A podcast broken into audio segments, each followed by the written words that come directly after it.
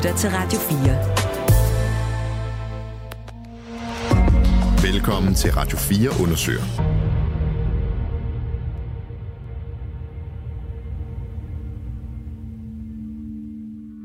Noget af det, der er gået galt, som jeg synes, at vi, vi må lære af med den måde, video blev indført på, det er, at der var jo ikke rigtig noget forskning på det tidspunkt, som sagde noget om, hvad det kan bruges til, og hvad det ikke kan bruges til. Jeg står i vores studie på Radio 4 og er forundret.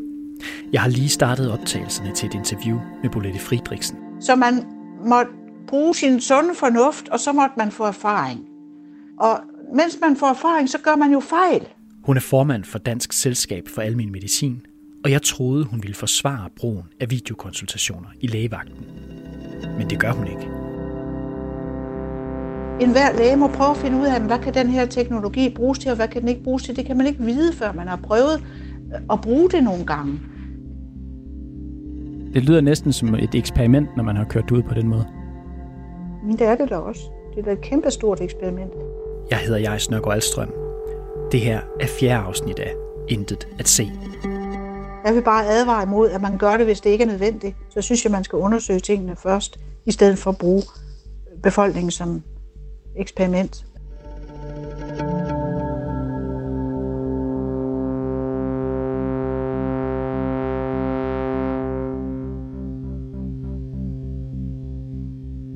Altså, synes du, det er en fejl, at man har indført det på den her måde, uden at have noget evidens at stå på skuldrene af? Ja, det synes jeg.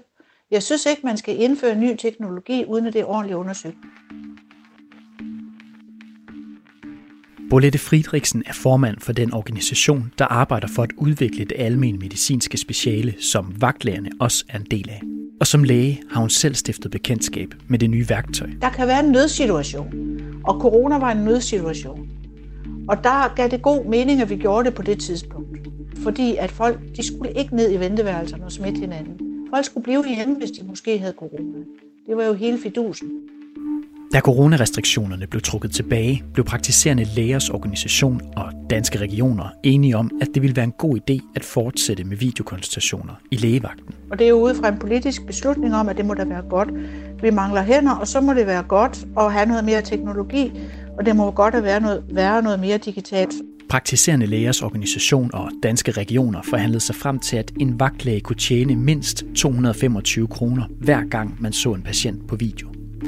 Det er tre gange mere, end hvis vagtlægen blot taler i telefon med patienten. Og samtidig skulle vagtlægerne ikke blot fortsætte med at lave videokonsultationer. De skulle lave flere af dem, så man ikke behøvede at se lige så mange patienter fysisk. Tanken var jo, at man kunne klare nogle flere ting på lang distance. Vi ved det bare ikke. Det er ikke undersøgt. Det er ikke undersøgt, om det netto er en gevinst. Det er heller ikke undersøgt, hvornår det er, det går galt. Det er heller ikke undersøgt, hvad det er, det i særlig grad er rigtig godt til. Mit interview med Bolette Friedrichsen fortæller jeg hende om de sager, vi har beskrevet i den her serie. Jeg spørger hende, hvordan hun forholder sig til de to sager, der har ført til kritik af vagtlægerne. Den med den højgravide Mette Filt, der havde en blodprop, og den med den seksårige dreng, der havde akut leversvigt, men hvor vagtlægen ikke kunne se på videoen, at drengens øjne var gule. De her to eksempler er jo typiske eksempler på, at når man ruller en teknologi ud, som ikke er ordentligt undersøgt, og beder lærerne om at gøre deres erfaringer, så kan der godt ske sådan nogle ting. Der er ikke nogen, der har øh, undervist os i, øh, at farver ikke kan vurderes på video, fordi der er ikke nogen, der har undersøgt det, der er ikke nogen, der har tænkt over det før. Din, med dine egne erfaringer, hvad, hvad, hvad, hvad tænker du om det her med, hvis der var en patient, der ringede ind og for eksempel sagde noget med gullige øjne? Jamen, du prøver at få mig til at sige noget om den konkrete sag, og det vil jeg ikke. Jeg var der ikke. Men... Jeg ved ikke, hvordan ordene er faldet, og jeg ved ikke, hvad det er, de har set. Jeg vil bare sige, at, at den her læge er blevet hen, ligesom alle os andre, er blevet henvist til at, at få sine egne erfaringer, og det er dyrekøbte erfaringer samtidig. Og det synes jeg er synd mest selvfølgelig for de patienter, det går ud over.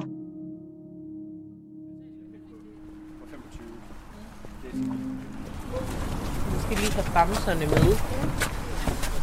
Det er nogle bamser, de fik af min søster, da Johan døde, og de har altid bamser med i sovegruppen. Det har alle børnene. Hver anden uge kører Sabrina til Aarhus med sine to døtre på 5 og 9 år. Jeg har en flyvende isbjørn. Jeg har den her. Hvad er det for en? Det er brandstyr. Her går pigerne i en særlig sovegruppe. Skyggebørn for børn, der har mistet. Johan var jo deres papfar, øh, ikke deres biologiske, men han, han havde en øh, enorm stor farrolle i deres liv. Øhm, og vi boede jo sammen og havde en hverdag sammen. Øh, så ja, så rammer det jo selvfølgelig også dem ja, lige så hårdt, som hvis han nu havde været biologisk. Døren er åben. Den igen. Hallo. Hvad må du med? Den har vinger på. Langs væggen i det rum, de kommer ind i, står en sofa, som forældrene kan sidde i, mens deres børn er i et rum for sig selv med de frivillige voksne fra skyggebørn. Jeg har ikke været her i lang tid. Nej. Vi savnede jer sidste gang. Og en af gangene... Ja, det har den faktisk. Den er sød. Den er godt nok blød. Jeg Ja. fik den, da Johan. Gjorde du det? Var den så god som trøst? Det er lidt det bamser, de kan, I gør. De er ret gode til at trøste. Specielt dem, der man har fået på samme dag. På væggen over sofaen hænger tegninger, børnene har lavet. De er dedikeret til dem, som børnene har mistet. Sække, du har snakket om at vise Johans gravsten, havde du ikke det? Han har endelig fået en gravsten. Den vil jeg gerne se.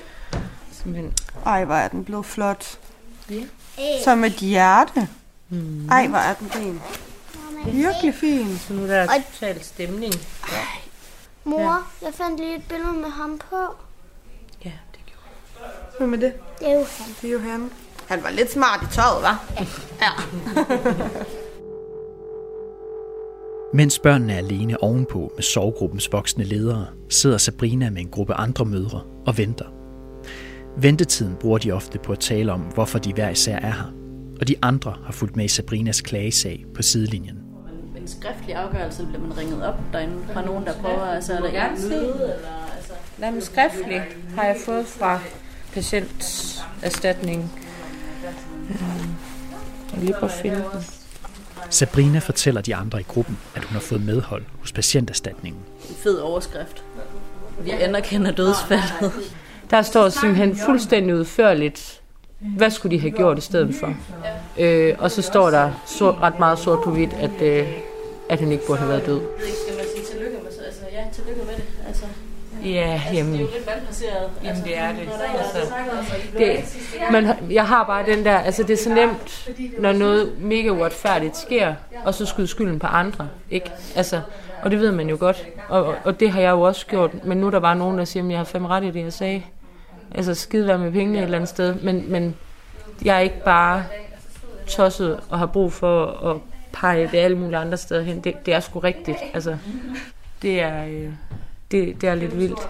Ja, det er kæmpe, kæmpe stort og mega ambivalent. Ja, for hvad så nu?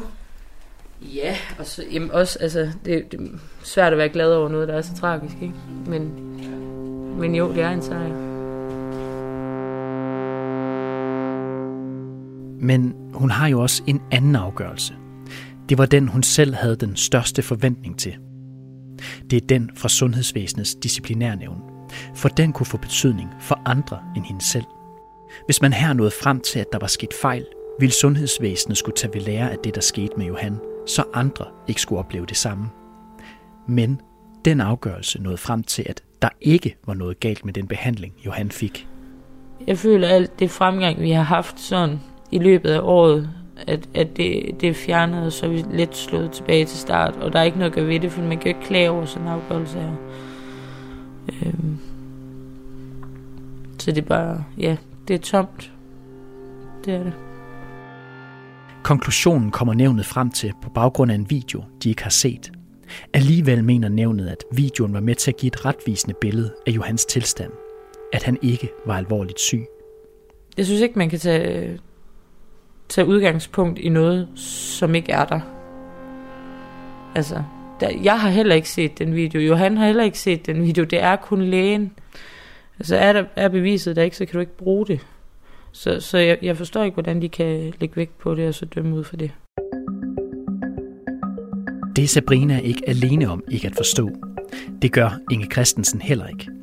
Hun er direktør for Dansk Selskab for Patientsikkerhed. I yderste konsekvens, så har man jo så ikke det rigtige øh, grundlag. Så sidder man jo altså nærmest i bogstaveligste forstand med en, med en blind marker, fordi man, man laver en vurdering af noget, øh, hvor man, mangler, man simpelthen mangler en brik i puslespillet. Dansk Selskab for Patientsikkerhed er en interesseorganisation, som arbejder for patienters sikkerhed i sundhedsvæsenet. Man skal have adgang til, til det relevante materiale for at kunne lave en, en solid afgørelse, kan man sige. Så derfor så skal man jo øh, også have adgang til, til det videomateriale, der er. Og Inge Christensen mener netop, at det går ud over patienternes sikkerhed, når videoen ikke bliver gemt, men at man kun gemmer lyden. Det er et øh, problem, at videokonsultationer ikke bliver gemt. Punktum. Det er også et problem for klage, i klagesager, øh, altså selvfølgelig for dem, øh, det, øh, det første og fremmest handler om, nemlig patienterne og de pårørende. Det er en, en udfordring, som man bliver nødt til at tage stilling til. Det er et, et, øh, principielt problem. Vi har også vendt den her problemstilling om, at man ikke gemmer videoerne med Søren Birkeland. Ham hørte du også i afsnit 2. Han forsker i patientklager på Syddansk Universitet, hvor han er professor.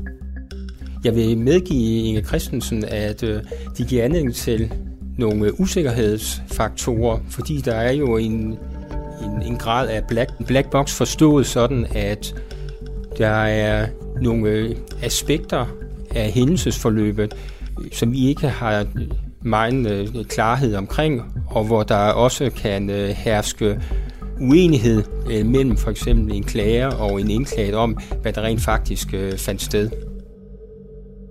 Så Sabrinas klagesag er afgjort på baggrund af en video, som ingen har set, fordi optagelsen aldrig er blevet gemt. Og ifølge Søren Birkeland ser det også ud som om, at en del af konklusionen er skrevet på forhånd, inden den endelige afgørelse. Det var det, han vurderede i andet afsnit.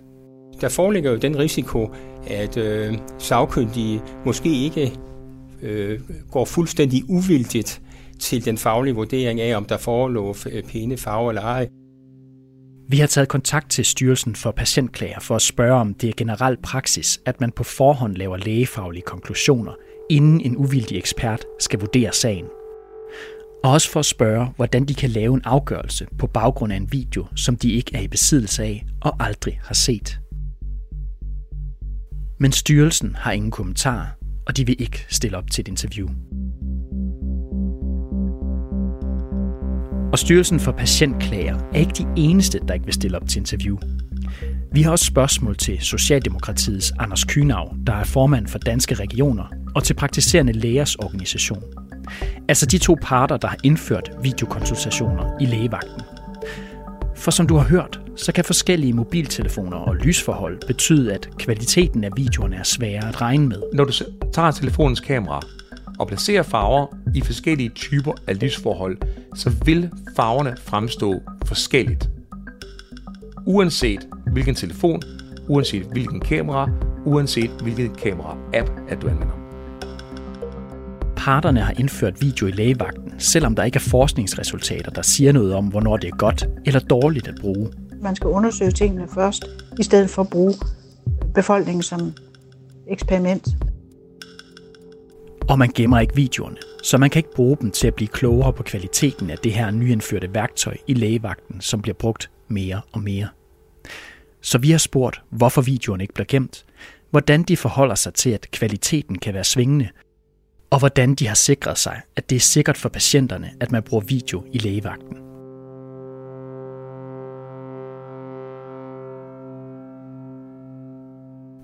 Anders Kynav vil ikke stille op til et interview – i et skriftligt svar fra ham står der, at man lige nu ikke har teknikken til at gemme videoerne. I hvert fald ikke i Region Midtjylland, hvor han også er formand. Og så skriver han, at det er altid op til den behandlende læge at træffe de lægefaglige valg om undersøgelse og behandling af den konkrete patient. Og så skriver han også, at videokonsultationer selvfølgelig kun skal bruges, når det er relevant og lægefagligt forsvarligt. Og praktiserende lægers organisation de svarer slet ikke på spørgsmålene. Men de nævner dog, at der findes retningslinjer for, hvornår man kan bruge videokonsultationer i lægevagten. Den sender de et link til. Det er den her tekst, som er lavet af Dansk Selskab for Almen Medicin, der hvor Bolette Fridriksen, som du hørte i starten, er formand. Der står der, at nogle problemstillinger vil være egnet til videokonsultation. Det er vejledningen. Nogle problemstillinger vil være egnet til videokonsultation. Det spørger jeg Bolette Fridriksen om. Der står der, at nogle problemstillinger vil være egnet til videokonsultation. Mm-hmm. Og det er det, de mm-hmm. faktisk ja. har henvist til som en form for vejledning. Altså, ja. i, i hvilke... Ja, ja. Det griner du lidt af. Hvad, hvorfor det? Ja, ja, ja, jo, men det er jo lidt ligesom at sige, at man skal køre efter forholdene. Altså, det er, øh, det, det er jo både ingenting og alting, ikke også? Ja, nogen, nogen øh, tilstande er egnede, men vi, vi, øh, vi våger os jo ikke ud i at øh, lave en liste, fordi der, der mangler forskning i det. Så vi tager fat i praktiserende lægers organisation igen og spørger dem, om de vil give et interview, hvor de kan forklare, hvilke problemstillinger de mener, videokonsultationer kan være egnet til i lægevagten. Det vil de heller ikke svare på.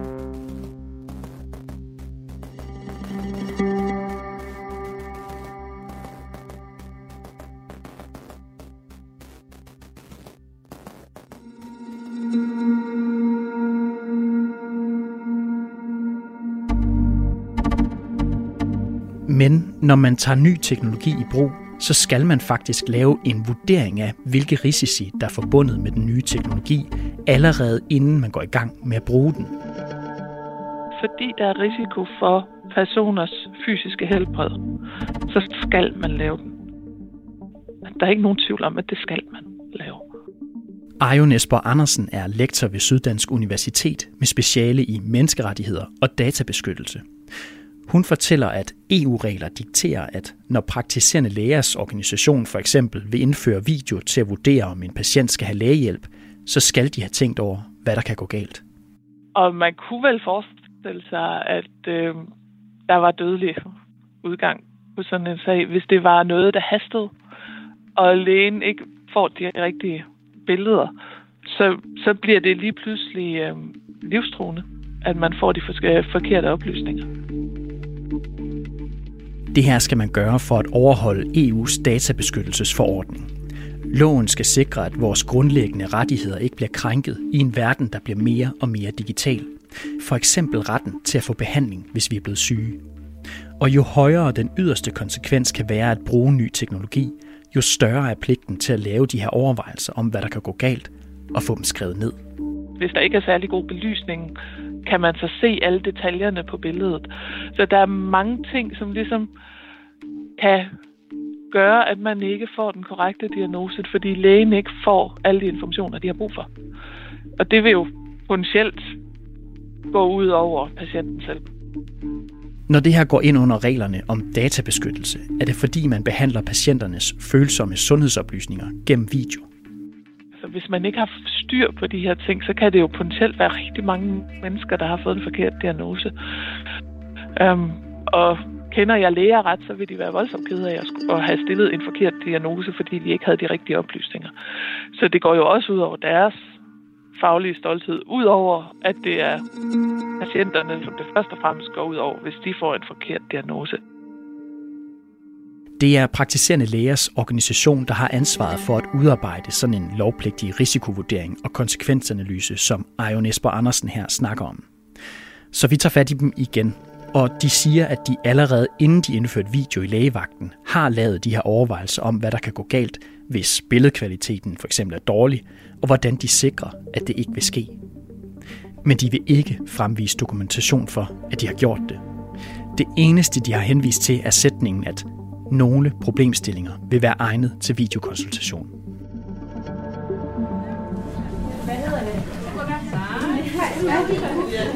Sovegruppen er slut, og børnene strømmer ud i rummet, hvor deres forældre sidder. Nu går turen hjem til huset i Ravnstrup. Var det godt? Skulle I ligge stille? Mens I fik historie, eller hvad? Okay. Eller hvad skulle I? Okay. Vi skulle også dengang. Okay. Ja. For Sabrina har det været svært at finde ud af, hvordan hun skal takle sine børns sorg, mens hun selv er meget påvirket af tabet af Johan. Men der har gruppen her, som de går i hver anden uge, været en hjælp. De får ligesom sådan et sikkert sted, de kan snakke øh, omkring de ting, der rører sig i dem. Øh, og nok også vigtigst af alt, et sted, hvor de kan afspejle sig i andre. De kommer ikke til at føle, at de er de eneste i verden, der går igennem det, de gør. Fordi at, at de kan se, der, der sidder andre børn, som har det ligesom dem. Og som tænker de samme ting som dem. Øhm, det er jo svært for børn at sætte ord på deres følelser og, og deres tanker og blive helt redde i det. Og her er der et forum, hvor de kan de kan få hjælp til det, og hvor de kan se, der er også ja, der er andre, der går igennem det samme som mig.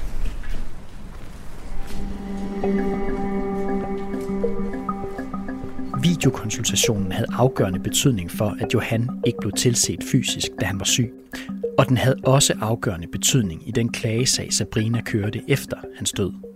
Men ingen af de personer, der har ansvar for, at videokonsultationer er blevet taget i brug, uden man har haft evidens for, hvornår det virker, vil stille op til et interview. Så vi har flere ubesvarede spørgsmål. Så vi tager afsted for at få svar. Jeg er afsted mod Bilund. Min kollega Nikolaj Thorgård Henriksen tager afsted for at få svar fra Jørgen Skadborg. Vi krydser fingre. Han er formanden for Praktiserende Lægers organisation. Og jeg tager til Viborg, for der er regionsrådsmøde, og der håber jeg på at fange Anders Kynav, den socialdemokratiske formand for Danske Regioner. Nå, nu står jeg uden for regionsrådssalen. De andre politikere ankommer til salen, men der er ikke noget spor af Anders Kynav. Men lige da mødet skal til at gå i gang, ankommer han. Så jeg må vente til mødet er slut med at prøve at få svar fra ham. Nikolaj er taget til Jørgen Skadborgs klinik, inden klinikken åbner, for at se, om han kan få et interview med ham der. Så jeg håber, han kommer her så længe. De eneste oplysninger, vi har fået fra praktiserende lægers organisation, er, at de mener, at nogle situationer er egnet til video. Men de vil ikke svare på, hvilke situationer, eller på, hvordan de har sikret, at for eksempel dårlig billedkvalitet og forkert gengivelse af farver ikke går ud over patienter. Morgen. Er det Jørgen Skadeborg? Jørgen Skadeborg. Jeg kommer fra Radio 4. Uden for klinikken lykkes det Nikolaj at få fat på formanden. Jeg er på vej på arbejde, jeg har ikke tid. Ja, jeg vil bare gerne lige høre dig om nogle situationer, om, øh, hvor læger i lægevagten har overset alvorlige symptomer på akut sygdom. Den slags må du henvende dig til de pågældende læger med. Det udtaler jeg mig ikke om. Ja, jeg vil bare lige høre, om du synes, at jeres læger i lægevagten er klædt ordentligt på til at vurdere patienter. Jeg har ingen kommentar. Henvende til de konkrete lægevagter og de konkrete vagtordninger. Jeg har ikke noget med det at gøre herfra. I dag er jeg på arbejde i min klinik. Så Jørgen Skadborg forsvinder ind i sin klinik. Han har ikke tid til at svare på spørgsmål om de beslutninger, han har været med til at træffe. Vi blev bedt om at gå, fordi de sidste punkter var lukket på deres møde. Men jeg kan se ind gennem vinduet ind til salen, at øh, de er ved at bryde op nu. Igennem to måneder har vi flere gange tilbudt Anders Kynav, manden med det politiske ansvar, et interview. Men han har ikke stillet op til at svare på vores spørgsmål. Jeg kan se, at han er ved at pakke sammen nu. Putte ting i sin taske. Jeg tror, han har set, at jeg står herude. Jeg synes, det er, han kigger herovre mod vinduet i hvert fald. Som formand for Region Midtjylland og Danske Regioner har Anders Kynav stået i spidsen for, at lidt over 3 millioner borgere i Syddanmark, Midtjylland og Nordjylland kan blive undersøgt via video i lægevagten. Og vi vil gerne vide, hvilke tanker og overvejelser han har gjort sig for at sikre, at det er sikkert for patienterne. Jeg har jo en håndfuld spørgsmål her, som vi ikke har fået svar på, når vi har henvendt os til Region Midtjylland og til Anders Kynav, som er formand for Region Midtjylland og Danske Regioner. Så jeg håber virkelig, at han kunne være med på at svare på nogle af dem nu her, nu hvor vi kan se ham. Til sidst kan jeg se, at han nærmer sig døren, og jeg stiller mig klar til at prøve at få svar fra ham. Anders Kynav? Lave en aftale, så gør det med vores presse. Jamen det har vi forsøgt på. Vi har ikke kunne få et aftale med dig. Derfor så har jeg nok for så. Så jeg vil gerne have, at I laver en aftale med vores presse. Altså, vi har på Radio 4 kunne fortælle om flere tilfælde, hvor det er gået galt i lægevagten, hvor man har brugt videoopkald. Ved godt, I kender godt mit svar. Jeg har sagt, altså, tage den med pressevagten. Men du har netop ikke svaret på vores spørgsmål, jo. Det er jeg nødt til. Hvorfor det? I har ikke krav på, at jeg stiller op. Og I har fået svar på, hvordan det forholder sig. Jeg har ikke yderligere til. Jeg vil jeg respektere. Mens Anders Kynav taler, fortsætter han op ad trappen og går ind i et rum, der ser ud til at være hans kontor. Vi har prøvet i to måneder at få, øh, få svar fra Anders Kynav i forbindelse med, at vi har dækket de her brug af videokonsultationer i, øh, i lægevagten. Øh, videokonsultationer, som man ikke har undersøgt effekten af, inden man har rullet dem ud i hele landet. Men øh, som man kunne se, så, så vil han ikke svare.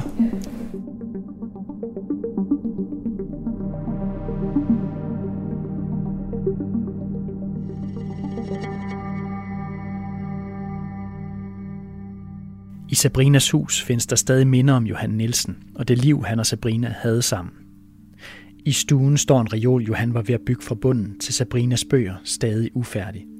I sin, altså, han var en virkelig dygtig arbejdsmand, og jeg har ekstremt mange bøger. Ekstremt mange. Så, så det vil han gerne. Og på væggen over for køkkenet hænger familiebilleder fra gulv til loft og viser en sammenbragt familie. Jeg ved ikke endnu, hvordan det er, at vi skal leve videre uden ham. Jeg er kommet dertil, hvor jeg godt kan se, at det er muligt, og at vi gør det. Men jeg kan ikke, jeg kan ikke give en opskrift på, hvordan man gør det. Det kan jeg ikke. Jeg mangler ham, jeg savner ham. Det var ham, jeg har valgt at tilbringe mit liv sammen med. Jeg har ikke lyst til at skal øh, undvære det. Øh, accepten af, at det skal jeg, er der, men lysten er ikke forsvundet til at at beholde ham, eller hvad man kan sige. Det var sådan, jeg havde forestillet mig livet. Det var sammen med ham. Og jeg har ikke, jeg har ikke lyst til, at det skal være anderledes, men jeg kan godt se, at det bliver det.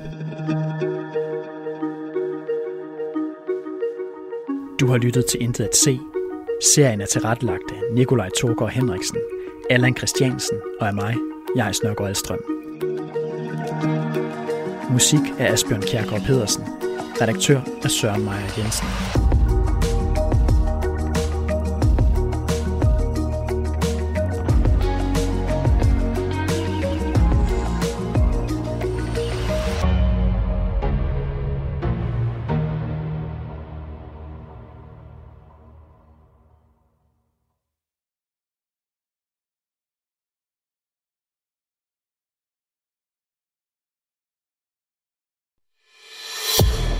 Lyttet til en podcast fra Radio 4. Find flere episoder i vores app, eller der, hvor du lytter til podcast. Radio 4. Ikke så forudsigeligt.